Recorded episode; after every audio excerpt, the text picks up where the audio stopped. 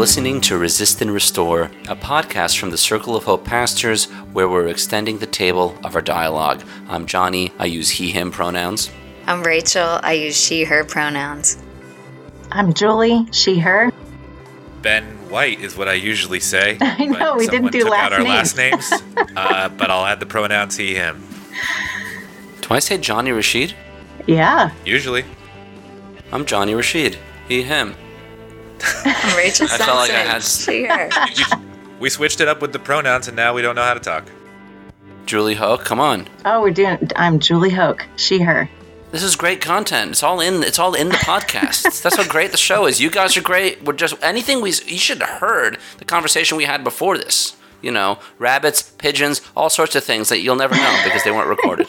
talk to us. Talk back. Talk back to us. By the way, at Resist and Restore podcast at circleofhope.net if you want to get in on that dialogue. But this show is all about extending the table of our dialogue. We're trying to include you in the family because Circle of Hope is a dialogical bunch. We we our dialogue holds us together. Our face to face relationships and even screen to screen in some ways hold us together and so that's the that's the spirit of what we're doing we'll start with literal talk back and julie will explain that we got into conversation with bethany stewart one of our uh, one of our covenant members in Circle of Hope, who's who leads our Circle Mobilizing because Black Lives Matter team, and they did a project with wealth redistribution that we're going to talk about, and then we'll end with spiritual show and tell. So it's going to be a really uh, great show, I think. So Julie, get us going.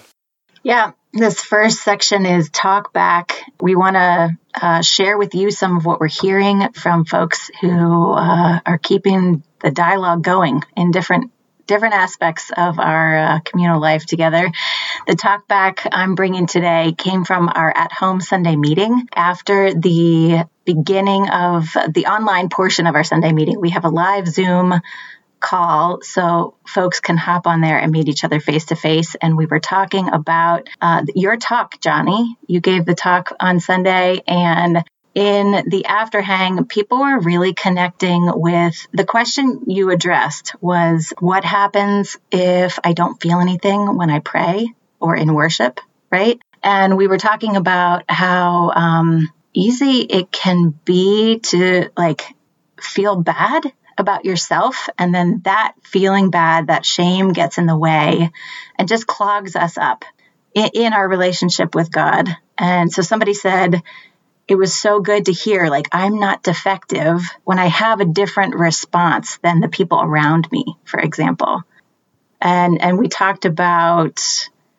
you know, our desire to feel things in worship and prayer and chasing an emotional experience.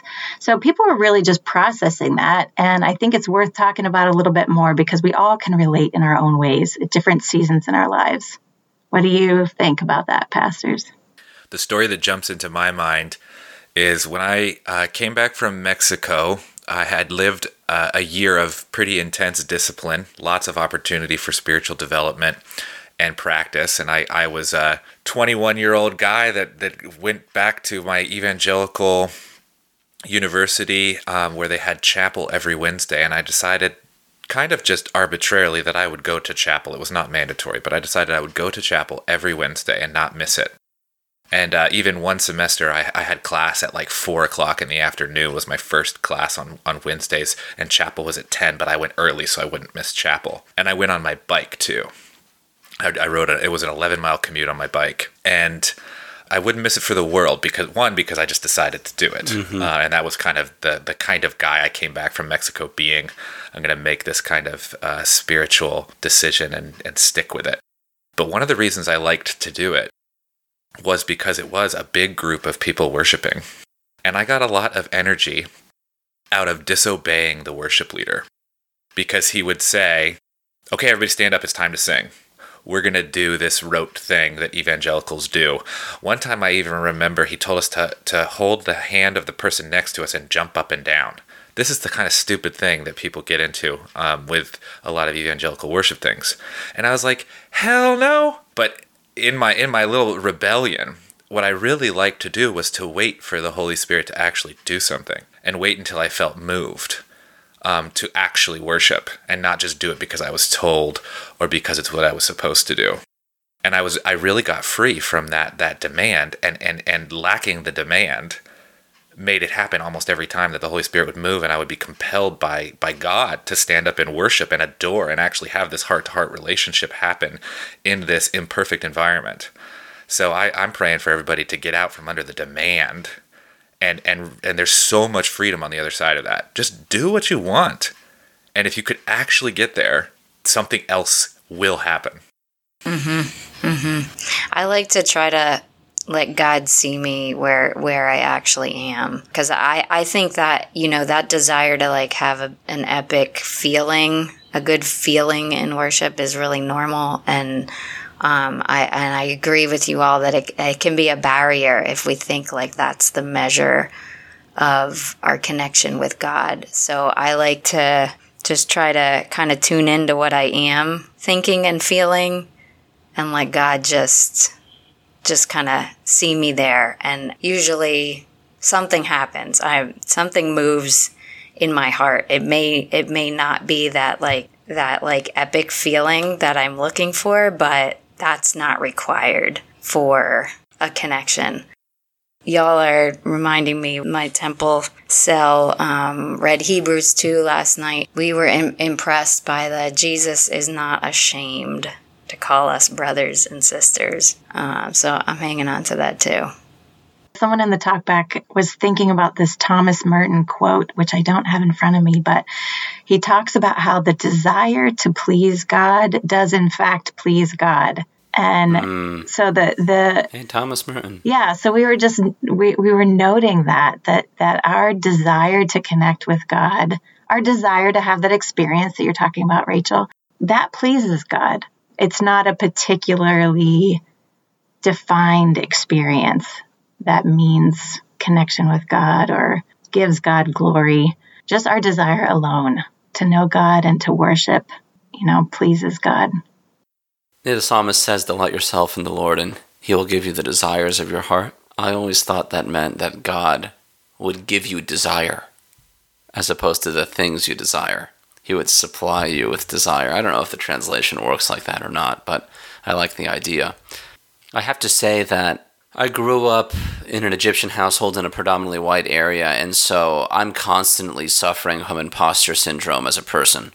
And the church didn't really help me with that because I was wondering. I, I look at what other people are doing and I want to be like them. That's how you assimilate in, in culture. You, you're copying what people are doing so that you can fit in.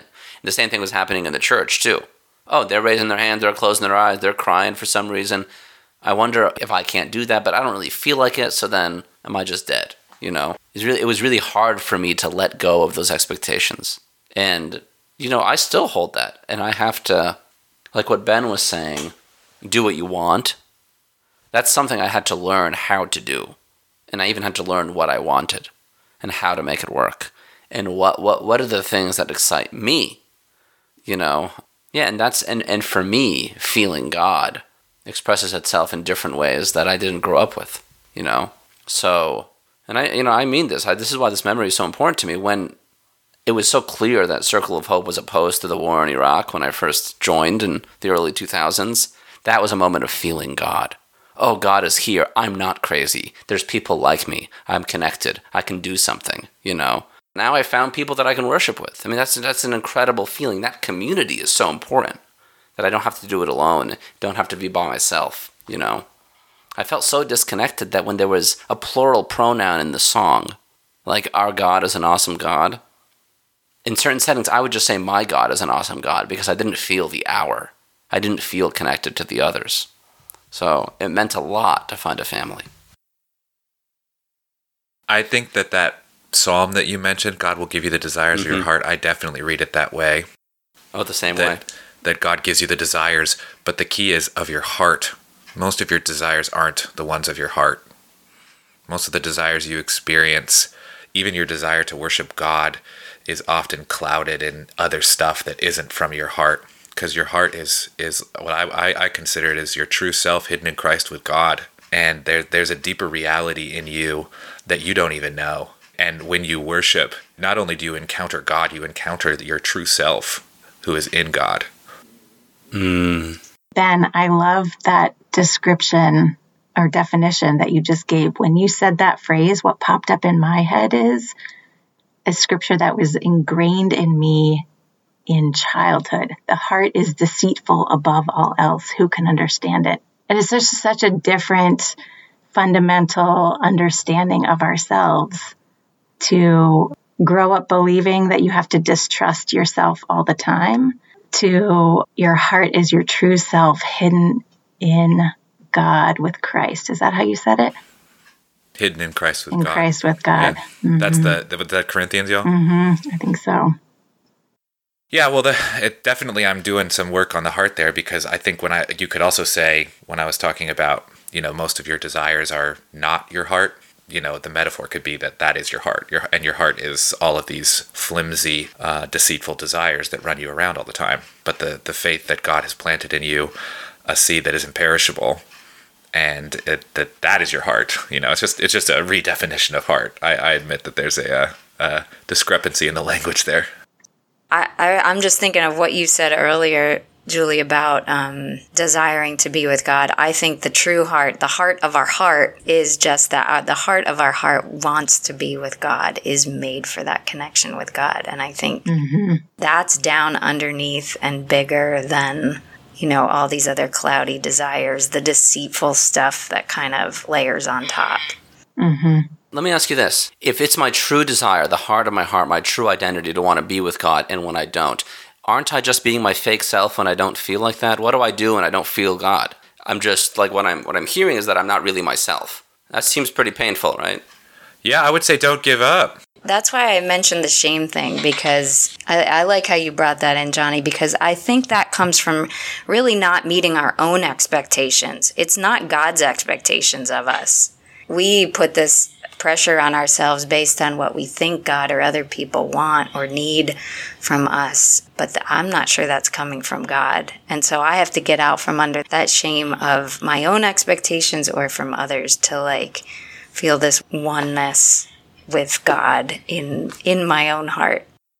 Or maybe even just practice delighting yourself in joy, you know, not even with the expectation. Find out the things you like to do. Find out who you are and what it means for you to find joy. Like like a lot of my friends find joy in uh, they do this. They they walk in the Wissahickon Creek. This is part of uh, Philadelphia region. And they like they like the feeling when they're out there. I don't, frankly, but I do like being stuck in traffic on the uh, Schuylkill Expressway in the fall and observing the leaves in Fairmount Park as this highway cuts through the park. That's me on the Wissahickon. Now I'm delighting in God. But I had to discover that. I don't know anybody who likes to be stuck in traffic, but I found something, you know? It was just, I'd go to Palmer Seminary and be stuck in traffic. I had to enjoy something, you know?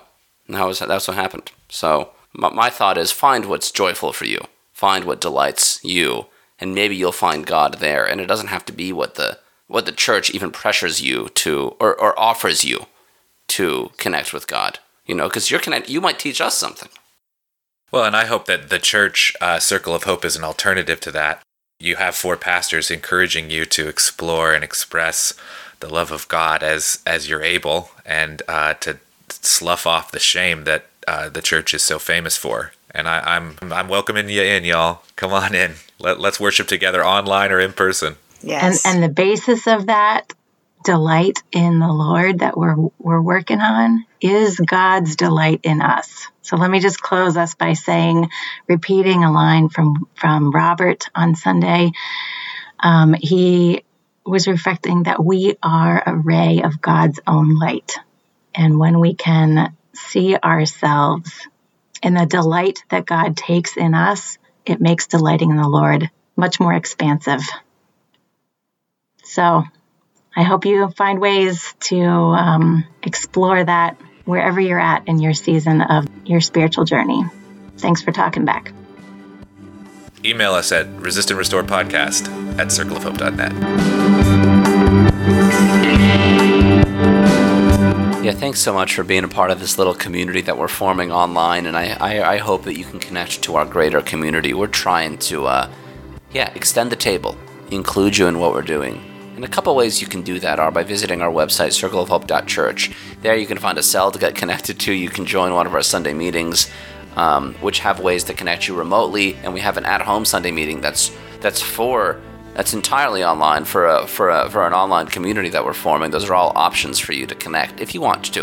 And if you want more people to hear this show, you can share money with us on the same website. That helps keep this going, but it also helps keep our whole church going. And and, and if you're me, it helps it helps me keep going because I'm letting go of uh, something that can uh, that can uh, be a shackle on me. So when I'm generous with my money, I'm freeing myself from its potential oppression. And you can also share the show with people that you think would like to listen to it. And while you're doing that, be sure to like and subscribe to the show. And then, the more people that subscribe, the more people will see us. And if you want, give us a five star review and tell us what you like about the show. That'll help more people connect with us too. So, there's a lot of ways that you can help make this um, show connect with others and then also connect with our community. I hope that you can participate in that. Hey friends, I'm so pumped to have my girl Bethany Stewart on Resist and Restore. She is a key leader in Circle of Hope. She leads our. Um, let, let, why don't you introduce yourself since since you since you got a lot to say? What do you think about that, Bethany? Oh, that's always so hard for me, but I'll try and do it and, and do it fairly. So, hey, y'all, my name is Bethany, and I have been a covenant member of Circle of Hope for six years, six years, five years. Awesome. I've circle sphere, as I call it, um, for seven years. I've been a part of a cell for seven years. I lead the Circle Mobilizing Because Black Lives Matter team, which is a team that works to connect our church's theology to the broader Black Lives Matter movement. I was a cell leader, and I'm sure I'm going to be a cell leader again soon. I'm, I'm at uh, the Frankford Avenue congregation now under Johnny's leadership. That's right. You're, you, you know, we're going to put you to work. Yes. I was a cell leader for five years. I'm sure I'll be a cell leader again soon. Um, and what else do I do? And I am one third of the color correction podcast trio with my uh, my brothers Andrew Yang and Chris Eden. We call it our sibling podcast. Yeah, it's cool to do it together. They they rep Circle of Hope on that podcast, and we have one here too. So it's so good to have Bethany here. She's been an inspiration to me and an important person in my life. And her team Circle Mobilizing because Black Lives Matter did something that I that I, I was astonished by. You know, they had the audacity to to make it happen mm-hmm. too, you know, mm-hmm. to to to work through all potential resistance and and make a radical campaign happen. They called it the Jubilee Wealth Redistribution Campaign. And it was about redistributing our wealth to our Black Covenant members. Can you tell us a little bit about that campaign and how how did it get conceived? What was it about and how did you birth this campaign? Yeah. So it's kind of a funny story. So I'll start by explaining what the wealth redistribution campaign was. Essentially, we got, I feel like I say essentially wrong. I always say essentially instead of that way. It's just English. There's no rules. It's about being understood, not saying it right. Um, but the Jubilee Wealth Redistribution was an opportunity for our church to was really an opportunity for our church to act with righteous indignation um, and to right the wrongs of our country, right? Our country has done really unjust mm-hmm. things to people of color, particularly Black people. And I was really inspired by a blog post that our friend Rand, who leads um, Circle Peacemakers, wrote about the church having the opportunity um, to act as like a co conspirator with God and to evoke justice. So, with that, we decided to evoke justice by asking white members of our church to just give to this pot of money to be redistributed to Black covenant members. And that happened. We were able to raise $32,000. So all of the Black covenant members at Circle of Hope got an extra stimmy this year. We were able to That's give people awesome. $1,200, a little over $1,200 each. So what was, you said the goal was, what was the goal? The goal was $20,000. I didn't think we would get over five grand. Wow. So you thought, because what did you think would happen? You're asking our covenant members to share with this fund, and you don't, you think we'll get 5,000. We're not going to get 20,000. We got 32,000. What, what did, what did that speak to you about our church? What, what, you know, because we vote with our dollars. Let's be honest. Mm-hmm. What you, where, you know, where your heart, where your uh, treasure is, there your heart will be also. Jesus says this. So what did it tell you about us that we did this? What did it tell you about us that we actually made it happen? Yeah, yeah, that we that the campaign worked and we raised twelve thousand dollars more than you even wanted. Yeah. So it told me that we're a lot further along in our view of our whiteness. And I'm not white. I might sound white, but I'm not. Um, and my name is Bethany. I know that also sounds white, but I'm not. but, Bethany's um, a white um, name. Bethany is a white lady name. People are shocked and appalled when I show up to job interviews. oh, that's funny. That's funny. So you sound so you Bethany Stewart sounds like a white name. Then you show up and you're black. Yes. And you of course and, know how to you know how to code switch when you pick up the phone. Yes. Because that's just what that's I, yeah, I get it. I get it. When I come in for a second interview, people are like looking over my head, like, is Bethany here? And I'm like, it is I. I am Bethany. That's terrible. um, but when I say our whiteness, I'm saying our because our church is predominantly white. And of course, um, white supremacy culture is going to show up, right? So I did not think that we were in a place to challenge our whiteness in the way we relate to our money and the way we um, view how we have gotten our money. So America always has this idea that to be a real American, you have to work hard. You have to work for the um, American ideal, make your family um, rich, and all this different stuff, right? People really um, value working hard for their money, which I just think is this capitalist, white supremacist idea that you have to prove your worthiness in the world and that some people mm-hmm. are worthier than others, right? I think that idea of working hard for your money comes from white supremacy culture. Um, but with that, it is usually really hard for white people to view their money as not their own because they're so committed to this idea that, like, I've gotten 10 degrees and I worked hard. I spent a lot of money uh, to get these degrees and get access to money. I worked hard for this. You did as an individual, but you also benefited from years and years and years of a system that has gone out of its way to oppress Black bodies. So, yes, you probably did work hard. But at the same time that you worked hard, you were also benefiting from something that you didn't ask for, um, but you have a lot of access to. Totally. So I say all that to say that it's super nuanced um, and really unrelatable for the average white person. So I expected there to be some white folks that would be into it and would get up to thousand dollars. I never expected thirty-two thousand dollars. In fact, when the campaign started, I was like, yeah, I'm not going to take any of the money because of blah, blah, blah. When we got up $32,000, I said, I want to check too. so let me ask you this. At first, you said, I don't want to take the money. Why did you say that? I didn't want to take the money, one, because I didn't think we were going to get enough money. So, so you didn't I want to take from the little amount, sure. And then right, right. I thought it was going to be like three or four hundred dollars from each person. I'm good off of three hundred, three, four hundred dollars. That's like one consulting session for me. So I was good.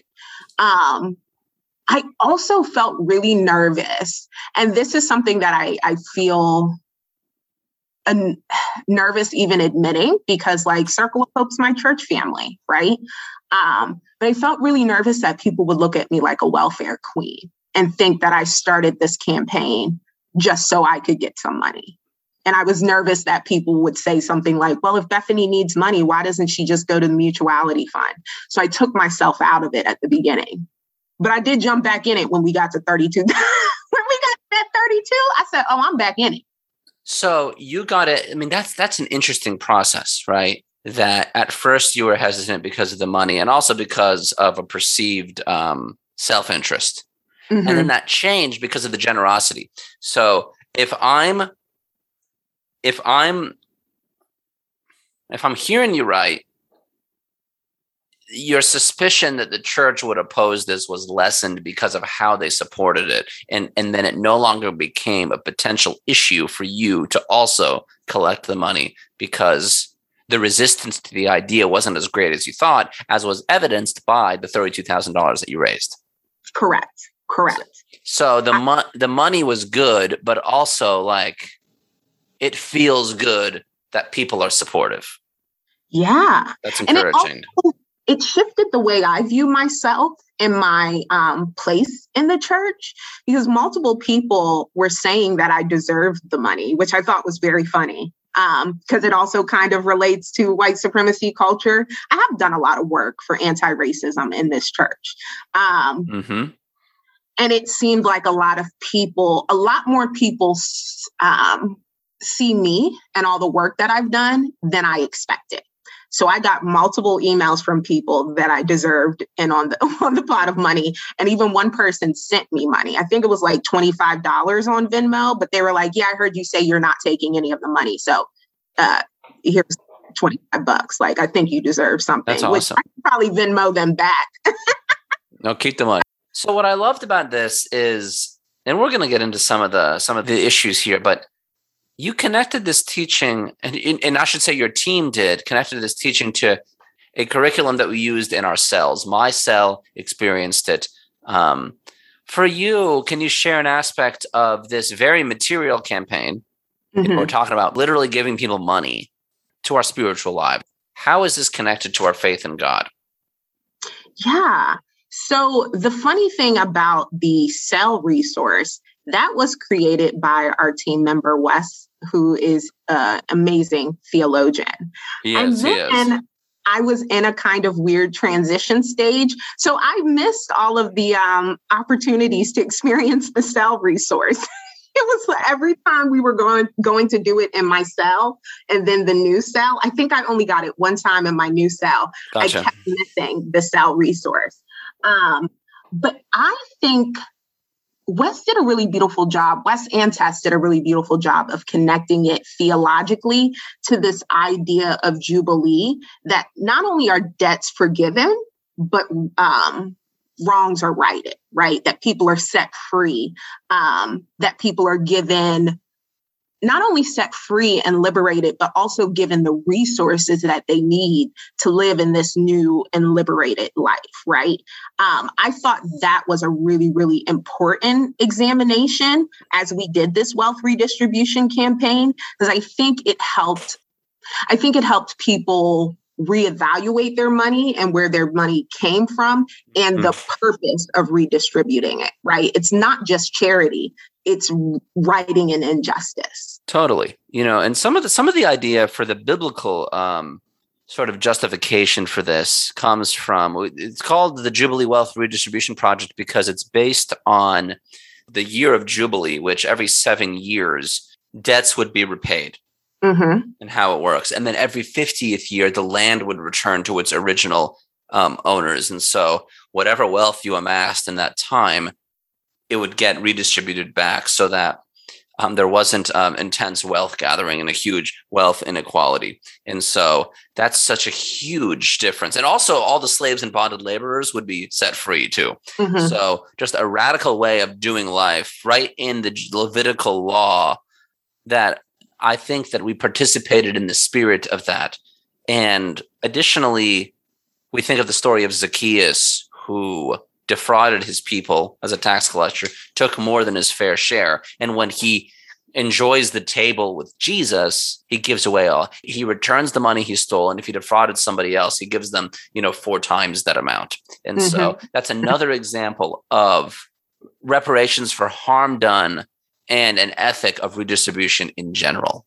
Mm-hmm. Um, I, I, think it, go ahead. I think it's impossible to repent unless you um, participate in some form of, re- of reparation, of some form of repair, right? Like, how can you truly repent and turn away unless you also repair the harm that you've caused? Because if that harm still exists, then you're you're not really turning away from it. Does that make sense what I'm saying? Like mm-hmm. I can't see how you can repent and walk away from something that's still in shambles. Totally. No, if you if you wrecked something and part of the repentant process is some sort of reparation, right? And I think yeah, I think that's what we were leaning into as a team.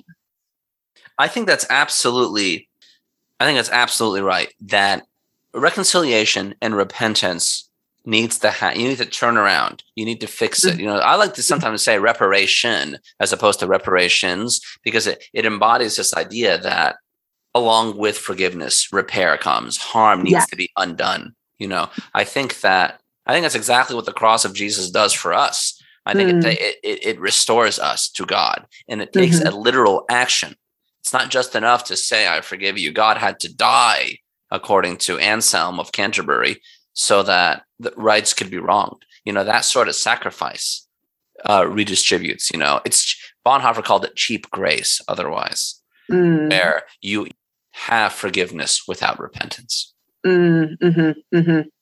So, can we connect that to this is a big subject, but I'm only asking it in one question. Slavery ended a long time ago in the United States. Why Did it? need, Did it? to some Did people it? they think it wasn't in my generation. It didn't happen. I I didn't own slaves, Bethany. You know, that's what they'll say. So they Mhm. imagine it's you're already challenging the premise of the question. I appreciate that. You know, for a lot of people, it feels so far removed from their experience. Why do I need to pay for? Rep- why do I need to do have reparations uh, for slavery now? Now that we abolished slavery, the Emancipation Proclamation. Why do we need that? What's your What's your take? Now you know where I stand on it, but I, I want you to speak to those skeptics. Yeah. Well, it's not that far removed, right? So my great grandmother was the grandchild of a slave, right? So me, a woman that died in the 1980s, was related to a slave. And I'm what, just four generations? My great grandmother, so mother, grandmother, great grandmother.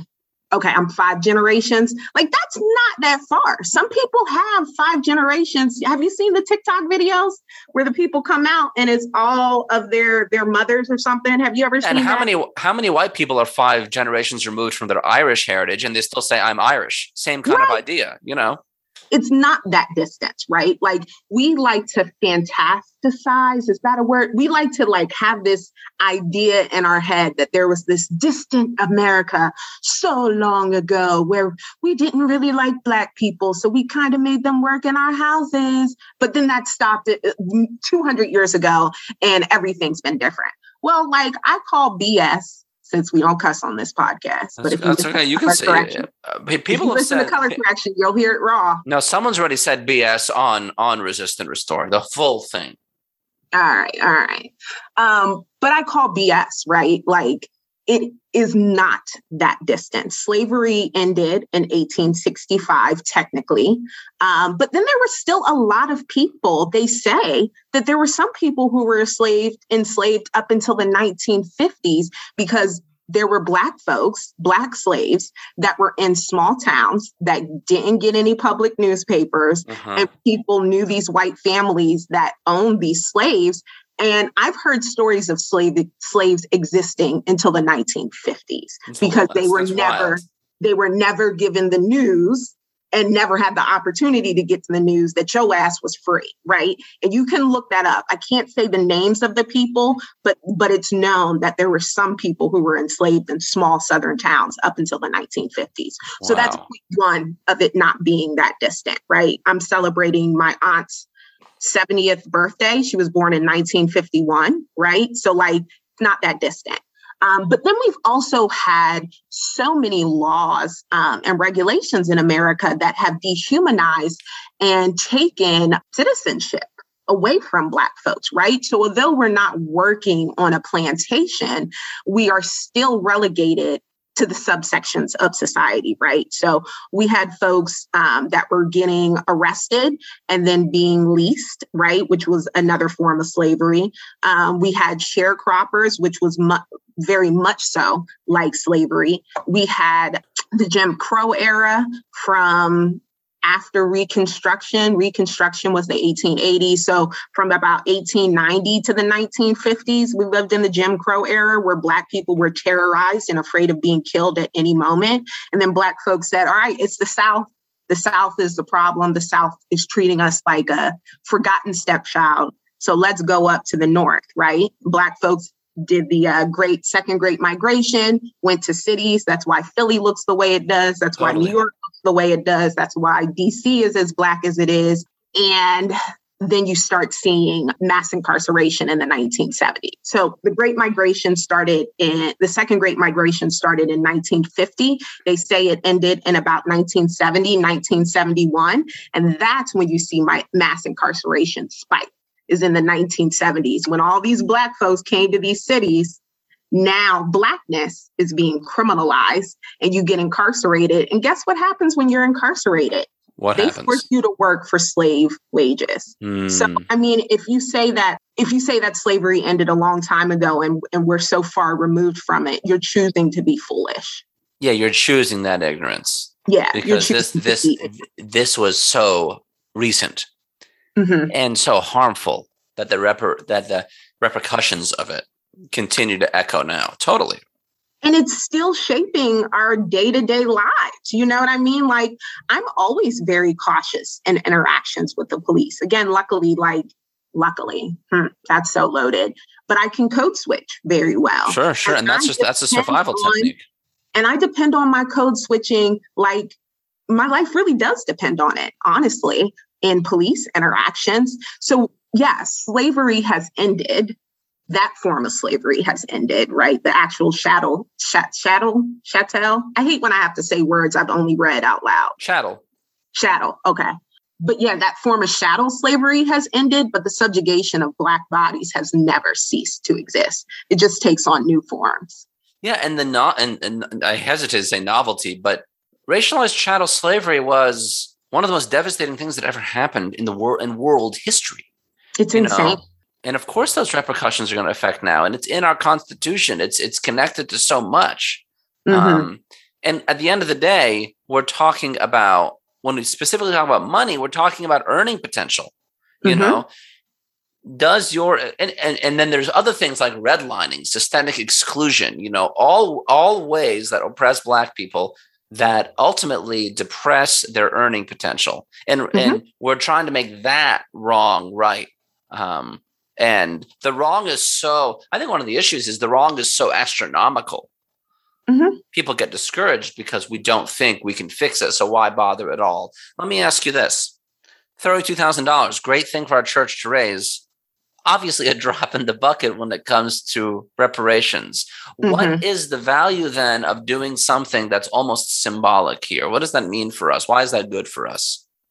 I think it's good for us because it can act as a catalyst. Like when we when we like blew past twenty thousand dollars, I said, wait a minute, like our church can really do something here. like we have a lot of people that want to be anti-racist and are even willing to give up their money in the year of our Lord 2021, where money like makes everything happen, people are willing to just give their money up because they want to right an injustice. Like, whoa, whoa, whoa, whoa, whoa. That's a really big deal.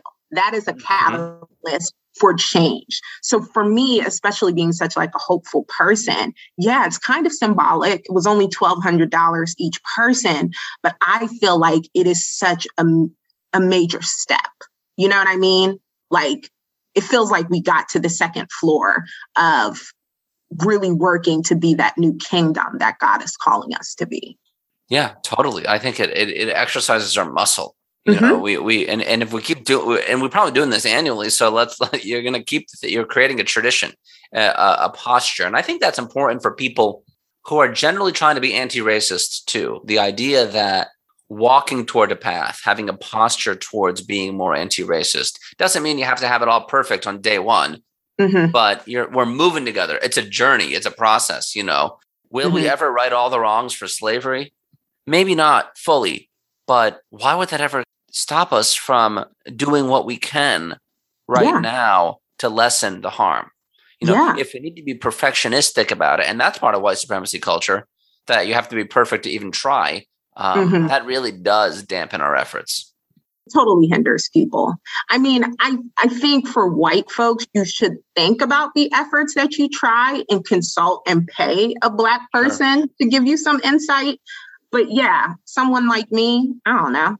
I'm gonna do what I do. Appreciate that. Um, you know me, Jonny. I'm gonna do what I do. That's right. I think I'll that's deal, good. I'll deal with the consequences later. so let me. This is another question. It relates to me. I'm I'm Egyptian. I'm an Arab American brown guy. Um, this is again a big question, but how should how should immigrants and non-black people of color participate in this? Because we were trying to get white people to share in common. What do you say if a brown person's like, how how should I participate? What do you think about that? I'm still wrestling with that because we actually had somebody who immigrated from Africa um, contribute to it. And when I talked to her about it, she was like, well, my people are from this country in Africa and I moved to America when I was whatever age. So, like, my history is different from a Black American's history. And that was something I hadn't considered, right? I had not thought that deeply about it. So I think my response to that is it's a personal choice. If you have the extra money to give to righting this injustice of Black Americans, of Black siblings, then I think that makes sense. But I also think it would be just like it was important to me, not for white people just to give the money and to walk away, because that's a kind of cheap cop out. But I really wanted white people to dig deeply and think about their money and think about where their money comes from. I would encourage, yeah, first generation immigrants to do the same and to really examine possibly the anti Blackness that's connected to their money that they're sharing. Totally. You know, I think that as an immigrant, I can join the effort in participating in paying for reparations because here's the here's the fact. Even though my parents didn't own slaves, they lived in Egypt and they immigrated here in the 1980s. You know, they they settled on first of all, they settled on colonial land. And so we mm-hmm. haven't even talked about reparations for native people and what we've done to them. But but they're also they're also benefiting from unpaid labor mm-hmm. that that you know un, unpaid slave labor. That's that's that's part of what made this economy function. And yes. so if you're benefiting from that it doesn't and, and that's this thing. If you're benefiting from slave labor then you're then you need to participate in reparations. It doesn't mm-hmm. matter if your ancestors didn't own slaves because a lot of white people's ancestors you know moved here in the in the in the uh, late 19th century 20th century where they didn't have slaves you know but you benefit from this systemic oppression of these people for generations and so mm-hmm. what does that mean for us mm-hmm. how, how does that how does that work and i think that seeing it as a collective responsibility mm-hmm. as opposed to a personal responsibility is helpful so this isn't mm-hmm. about even though we're all complicit in racism personally in some ways mm-hmm. this isn't just about personal complicity but about societal complicity and I think if we see racism in general as a force that's bigger than we are, mm-hmm. then we can be convicted by God to fight against it, you know, mm-hmm. um, mm-hmm. and to give life and to give liberation. Yeah, that weird individualism thing that Americans like so much is so harmful. I can't really think of any benefit to individualism, to be honest, but maybe that's because I, I just really dislike it. But thinking of everything on this individual level that you're only responsible for yourself and the things that you do will kill a society. We have to look at things on a societal. I think that's what's happening to America right now. We've been in this, stuck in this individual, you know, make your money, blah, blah, blah thing since the 80s. And now nobody cares about each other. And it's hard to maintain it's impossible to maintain a society where everybody's just looking out for self. It just mm-hmm. can't it can't happen. Um, and i think that's what we're seeing right now. So absolutely we have to look at racism as a communal injustice that we have to communally respond to. We can't respond to it on an individual level. It's going to get us not going to get us anywhere. Being nice to me giving me money, I'm gonna take it to Sephora, but that's not really doing anything, right? You have to think about, you have to do this work in community with other people who are wrestling with their internalized white supremacy and their racism. And we have to, I think, as a church now, catalyze and con- encourage other Philadelphians to think like we're thinking about our money. Beautiful and to think like we're thinking about racial justice. I mean, that would be great, right? I mean, uh, this, that, that really excites me what you just said, because what if our church, because of this work, became a force for reparations and anti racism in Philadelphia? What it's if, happening. You know, what if one circle of hope shows up somewhere? There's power, there's influence. Oh, these people are serious, they get things done maybe we want to listen to them or they can add to our cause. You know, I love that idea that it's happening. Um, I can tell you what's happening. One of my friends who practices witchcraft was telling another one of our sorors about our church and telling them if they come to Philly, they should go to my church and she'll connect them to me.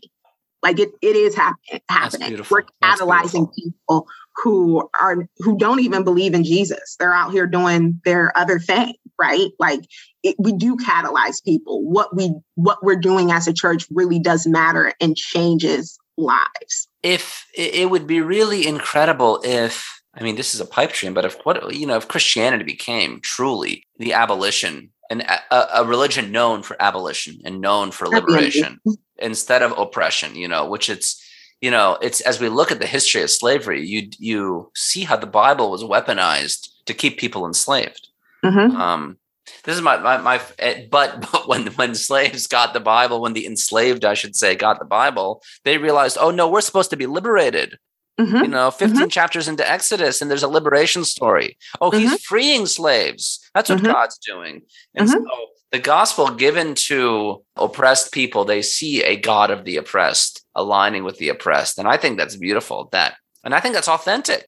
You know, black Christianity is is such a testament to the power of the gospel because mm-hmm. you have to overcome a lot of white supremacy that it's drenched in today to hold on to your faith through it and that that that, that should be an inspiration for all of us i think your context should influence or inevitably influences your understanding of the gospel. There is an amazing woman and theologian and minister and faith leader in Philly Naomi Leapheart. I'm forgetting her second last name, but Naomi Leapheart, where um, I took this class, The End of White Christian America, last year that was led by her, or taught by her. And she asked the question, she was talking about Jesus, and she was saying how Jesus lived in this Roman Empire occupied time. And she asked the question that perhaps even Mary had to teach Jesus about how to interact with Roman soldiers, like our parents, Black mm. parents, teach their children how to interact with the police. And I felt that thing in my body. I'm not the most charismatic Christian, yeah, sure. but every once in a while, I feel God move in my body. And I felt that shoot through my body. And I was like, whoa, Jesus is mine. Like, Jesus yeah. is me. Jesus belongs to me. And that really last year shifted the way I look at my faith the way I look at the church and the way I relate to Jesus. He's mine. Beautiful. And my experience matters. So the way I interpret this gospel and my experience in this black dark body with my long braids living in North Philadelphia, if I interpret the Bible to be working towards liberation in this way, and I double check that with my community and move forward, I feel super confident in that. I think that's the way being the church is supposed to be. Yeah, I, I think claiming Jesus and holding on to Jesus as ours is really important. I'm I'm, yeah. I'm I I feel a a spirit of even competition about that, where like I'm not gonna let you colonize this territory with your white mm-hmm. supremacy. This mm-hmm. is this is this is our this is ours. You mm-hmm. know, um, and we're into the freedom and liberation and redemption. Jesus is our redeemer. This is the work mm-hmm. that we're doing, and so mm-hmm. I think that it, it you know christianity we, we need to say we need to keep for, for my part we need to keep saying that because the voices that contradict it are so loud. I mean there is so much white christian reaction to the idea of reparations. It's even a term that elicits a strong counter reaction i'm astonished mm-hmm. that in the wrong company you say that term and all of a sudden it's it's the end of the conversation you know because people are so hostile to the idea. Um even older black folks. My mom was horrified when I told her my white friends gave me money. What'd she say? Can you tell me about that? She was she felt like I was taking advantage of my white friends. She definitely felt like I was taking advantage of my white friends. So to give some background, a couple of years ago, maybe in 2018. she actually said that to you? she didn't use that language, okay. but I know my mom. Okay. Um, so I posted this article that said something to the effect of Venmo your black friend $50 for Juneteenth. And a bunch of my white friends really did. That's kind of where we got the idea of making this a bigger campaign. That's how I realized people were into that. But my mom was horrified. She was like, you know, uh, your your friends really trust you. like she really felt like I did my white friends dirty. Not so much now, though. Now that I've explained why reparations is important, and when I said to her, like, Mom, I'm 14, I'm in the 14% of Black millennials that own their own home. Only 14% of Black millennials own their own home. Wow. I was like, I was the first of my Black friends. I was the first to buy a crib. Like, all my white friends, you know, they all had houses. Somebody passed, somebody was able to give them money. Somebody passed a house down.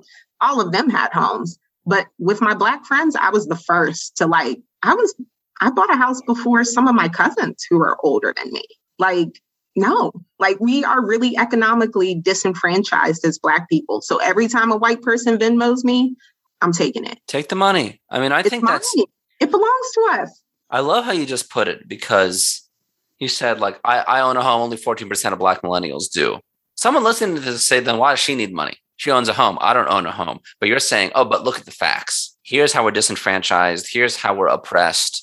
I'm not an exception to it. And and and and I think this is important because if you make if you make a lot of money as a black person, it's not like you make tons of money either, Bethany. I won't disclose your income, but you ain't No. rich.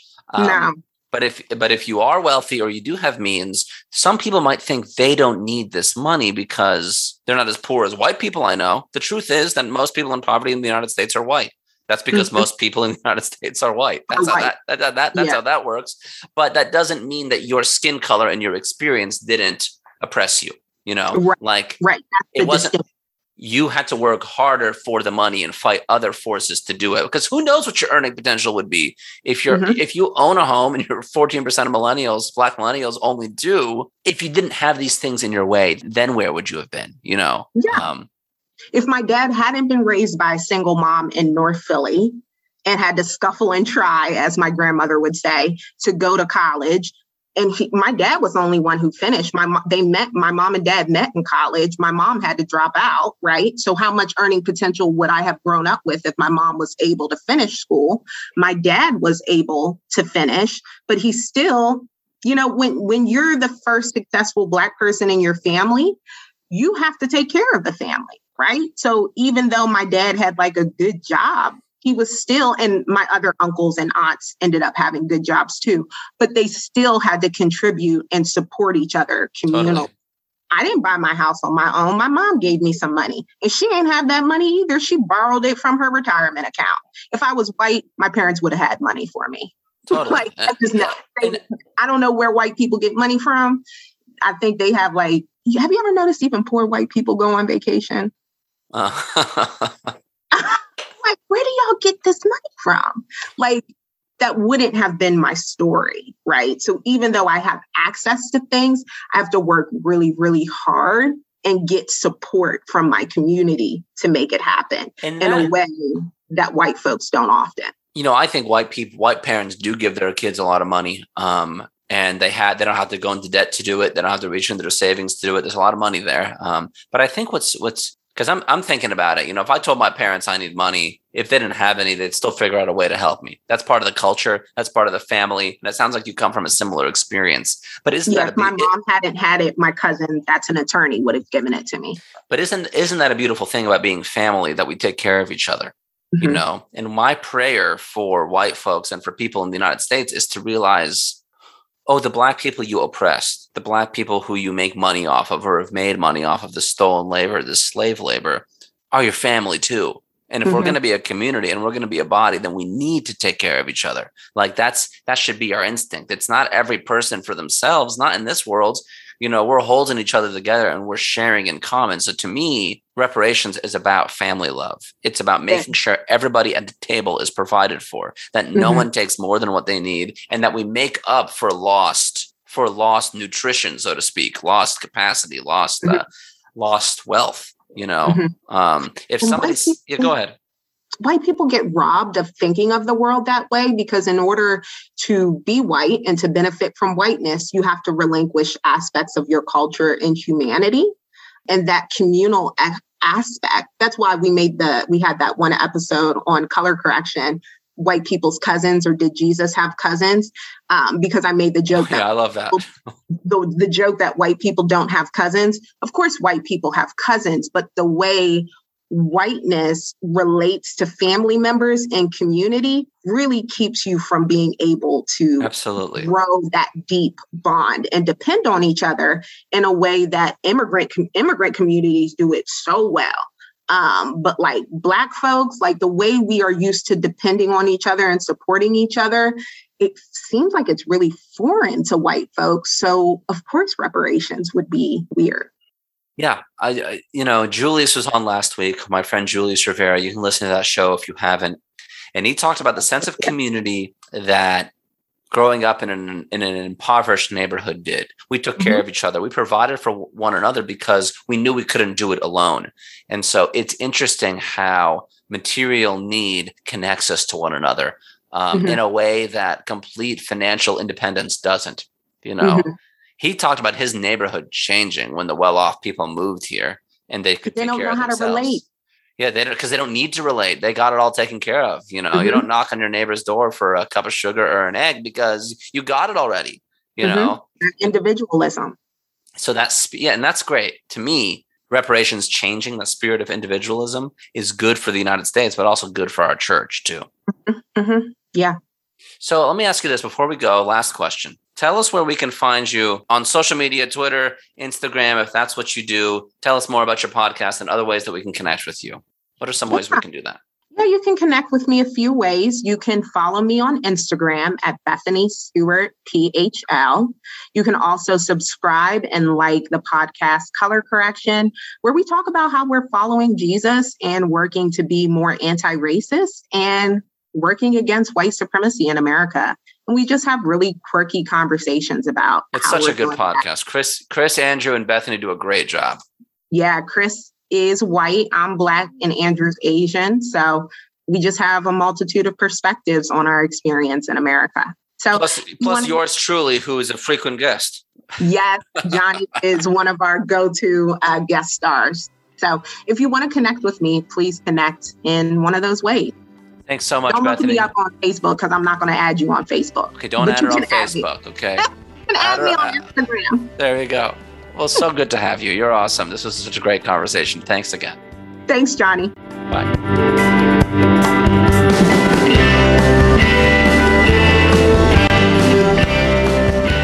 All right, let's end the show with spiritual show and tell. We like to share what's been nurturing our souls. Uh, pastors are good at receiving from God in all different kinds of ways. And uh, you're ready to share something with us, right? All right, who wants to go first? So, Matthew Thiessen, he's a New Testament scholar, and he wrote a book called Jesus and the Forces of Death. That's a cool title. And it's actually on on the way to my house and I'll read it. And I'm trying to get Matt on the show, so maybe that'll happen in a few months. But this book I listened to a podcast where he was talking about the book. Listening to the author's podcast is a good way to hear the basis of a book, and I'll link that in our show notes. He is talking about the Jewish Jesus and how he related to the culture of his time. And he really taught me something profound that Jesus was, in fact, interested in ritual purity, the Jewish purity laws. And what he was criticizing the Pharisees for was their hypocrisy. So he didn't like that they wanted to look clean but not be clean, right? And their and their outcomes weren't clean either. And so Jesus was engaged in this conflict and in this argument with some of the religious leaders for their hypocrisy. But what encouraged my soul was he described the things that make us impure as related to death. And Jesus, in achieving um, cleanliness in the, Jew- in the Jewish law, was resisting death. And something changed in how he did it. Rather than fleeing death, when Jesus shows up to places, death flees him. So Jesus was making things pure by defeating death even in his presence. And so he put mm-hmm. death, the forces of death, on guard because the Son of Man had arrived. And that felt empowering to me. That and the power of Jesus means that death will flee from us. And death isn't our uh, enemy, death fears us because we have the one who conquered it on our side. That sort of uh, encouragement keeps me going as a Christian. That definitely nourishes my soul. And it also, for me, is an affirmation of, oh, listening to two guys nerd out about Jesus on a podcast can actually nourish me and, and strengthen me in ways that were surprising.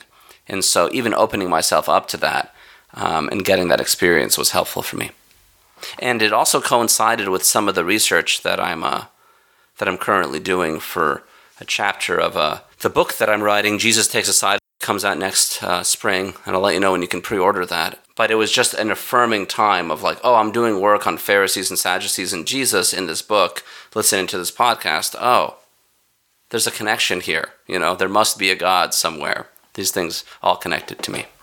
My soul has been nourished recently by the community, by more people asking for help and leaning on each other in, you know, everyday kind of ways. I like maybe the pandemic is helping us to know our need and ask for help, um, even though it, it, continues to rage on. I'm wondering if this is one good thing that we're learning in the midst of all the difficulty, um, because I'm seeing people reach out to each other, ask for help, and and kind of lean on each other more. I think maybe we reached a tipping point in the isolation, and we're doing that more. Um, but this morning, I got a call. Um, from a dear friend saying, Can you go give my kid a hug? We're out of town and he really needs a hug. And um, of course, I was happy to do that. And um, just inspired, I think, by that vulnerability that we really are we really are in this together, even though we're like distant from each other in various ways across the country, across the world. Um, there are ways that we can ask each other for help, and I think that's Jesus. I just finished H is for Hawk by Helen Macdonald. It's a novel. It was like a New York Times bestseller. My wife gave it to me for my birthday a couple of years ago, and I was on vacation. I finally decided to read it. She bought it for me because it was about hawks, and I like hawks. And it just turned out to be such a lovely book. Um, the author, it's it's a it's a memoir of a certain moment in her life when she was training a hawk, a goshawk. She's English. They have goshawks over there. I guess we have them in the United States, but I've never seen one. And her father dies, and it's the the story of her grief um, and this training of a hawk, this very difficult thing to do, as a, as a means of her dealing with it. And then also, it's paralleled with T.H. White, who is a, an author. you you know him as the author of Sword in the Stone, and which the Disney movie was based on, and also The Once and Future King, which is uh, the better novel of the two books about Arthur. There might be another one actually after that. And his his he wrote a book about training a hawk, it's it's this kind of parallel companion piece with T.H. White. And now I feel like I have to be like obsessed with T.H. White. Like I have to go back and read all his stuff because now I know so much more about him from this book. And he's such an interesting person and such a pained uh, life he lived, but then you know wrung some beauty out of it as well. Uh, so interesting. I want to read you a quote. Just uh, uh, the, some of what I liked best was just the, the the quality of the writing. I posted this on my Facebook wall. Remember when we used to say we had a Facebook wall? um, so here, here's a quote People do not live very long or look very hard. We are very bad at scale. Things that live in the soil are too small to care about, climate change too large to imagine. We are bad at time, too. We cannot remember what lived here before we did. We cannot love what is not, nor can we imagine what will be different when we are dead. We live out our threescore and ten and tie our knots and lines only to ourselves. We take solace in pictures, and we wipe the hills of history. Haunting prophecy there. Well, I got to go on retreat the other week with some pastors from across the U.S. Uh, World Vision hosted a retreat in Utah, and I was invited to participate, and it was so good for my soul on so many levels. But um, I think what I will share here has to do with a thin place, I guess, as the Celts describe it, like a place where we experience God. Going back to the talk back we started with, there were speakers and there was lots of content. They developed it in three movements of lament, comfort, and then recommissioning and the speakers were great and the worship was powerful and I appreciated all of that. But I also really just longed to do something in my body to get out. We were in the mountains of Utah, um, so it was absolutely gorgeous.